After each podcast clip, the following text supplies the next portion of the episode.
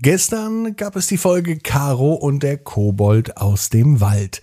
Heute geht es weiter, denn Karo sucht nach wie vor den Osterhasen. Ab ins Bett, ab ins Bett, ab ins Bett, ab ins Bett, der Kinderpodcast.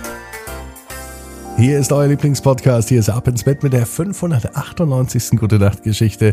Ich bin Marco und ich freue mich nicht nur auf den heutigen Kar-Samstag, sondern auch auf den Ostermontag.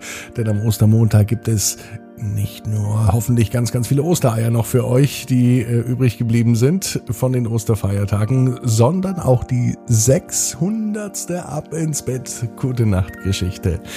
Aber jetzt gibt es erst einmal das Recken und das Strecken. Nehmt die Arme und die Beine, die Hände und die Füße und reckt und streckt alles so weit weg vom Körper, wie es nur geht. Macht euch ganz, ganz, ganz, ganz lang und spannt jeden Muskel im Körper an. Wenn ihr das gemacht habt, plumpst ins Bett hinein und sucht euch dort eine ganz bequeme Position. Und heute, bin ich mir sicher, findet ihr die bequemste Position, die es überhaupt bei euch im Bett gibt.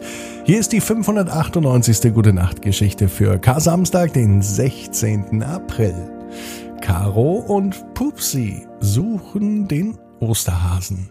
Karo ist ein ganz normales Mädchen, die an einem ganz normalen Samstag, es kann sogar der heutige Samstag sein, noch immer auf der Suche nach dem Osterhasen ist. Irgendwo muss er doch zu finden sein. Morgen, am Ostersonntag, da sieht man ihn doch vielleicht. Zumindest verteilt er dann überall die Eier und vielleicht auch die ein oder andere Leckerei. Vielleicht sogar auch Geschenke. Karo kann es kaum abwarten. Wenn er morgen aber auftaucht, dann muss er ja heute schon zumindest die Ostereier gefärbt haben.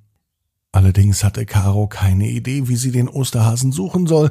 Bisher hat sie ihn ja auch noch nicht gefunden und in den letzten Jahren auch noch nicht einmal gesehen. Wie gut, dass Karo einen Ort kennt, an dem magische Dinge passieren. Vielleicht findet sie dort auch den Osterhasen. Karo schließt ganz fest die Augen, denn immer, wenn sie die Augen schließt, zumindest fast immer, passieren ganz magische Dinge. Die einen würden sagen, Karo schläft einfach und träumt. Karo nennt das aber anders. Karo macht eine Reise. Und diese Reise führt Karo in die Anderswelt. Dort drüben in der Anderswelt leben Trolle, Elfen, Feen und andere magische Wesen. Und ein kleiner, süßer Elefant. Sein Name ist Pupsi. Er hat eine besondere Fähigkeit. Der kleine, süße Elefant kann zwischen der Anderswelt und der Menschenwelt hin und her reisen. Und manchmal besucht er die Menschen. Und manchmal besuchen die Menschen auch den kleinen Elefanten in der Anderswelt. Zumindest die, die hin und her reisen können. Und Karo ist genau so ein Mensch. Obwohl sie ihre Augen geschlossen hat, reist Karo durch die Welt. Von unserer Welt, zack, hinüber in die Anderswelt. Und beim nächsten Augenöffnen steht sie auch schon direkt vor dem kleinen, süßen Elefanten. »Hallo, Pupsi«, sagt sie erfreut. Obwohl sie Pupsi noch nie in echt gesehen hat, wusste Karo sofort, dass das der echte Pupsi ist.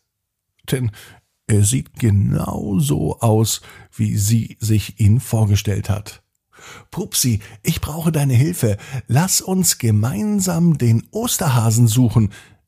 Ich möchte mich nämlich bei ihm bedanken für die ganzen tollen Geschenke und für die Ostereier, die er immer bringt.« Pupsi überlegt nicht lang, denn er findet die Idee gut.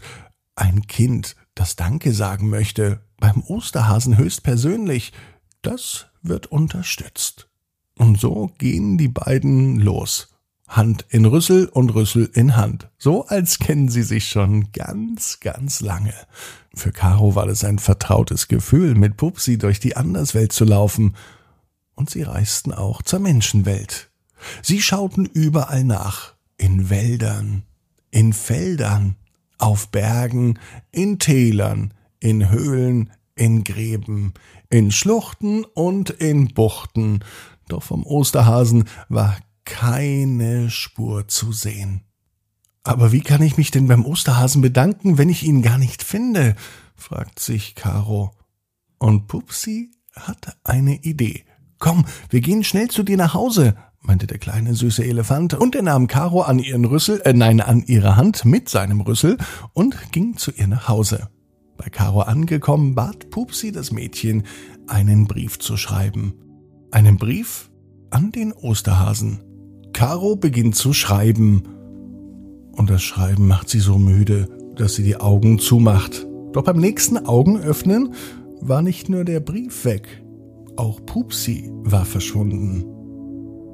Ob der Brief wohl jemals ankommen wird? Was hat denn Pupsi mit dem Brief gemacht? Die Antwort morgen bei Ab ins Bett. Karo weiß genau wie du. Jeder Traum kann in Erfüllung gehen. Du musst nur ganz fest dran glauben. Und jetzt heißt's, ab ins Bett. Träum was Schönes. Bis morgen an Ostern, 18 Uhr. abinsbett.net. Gute Nacht.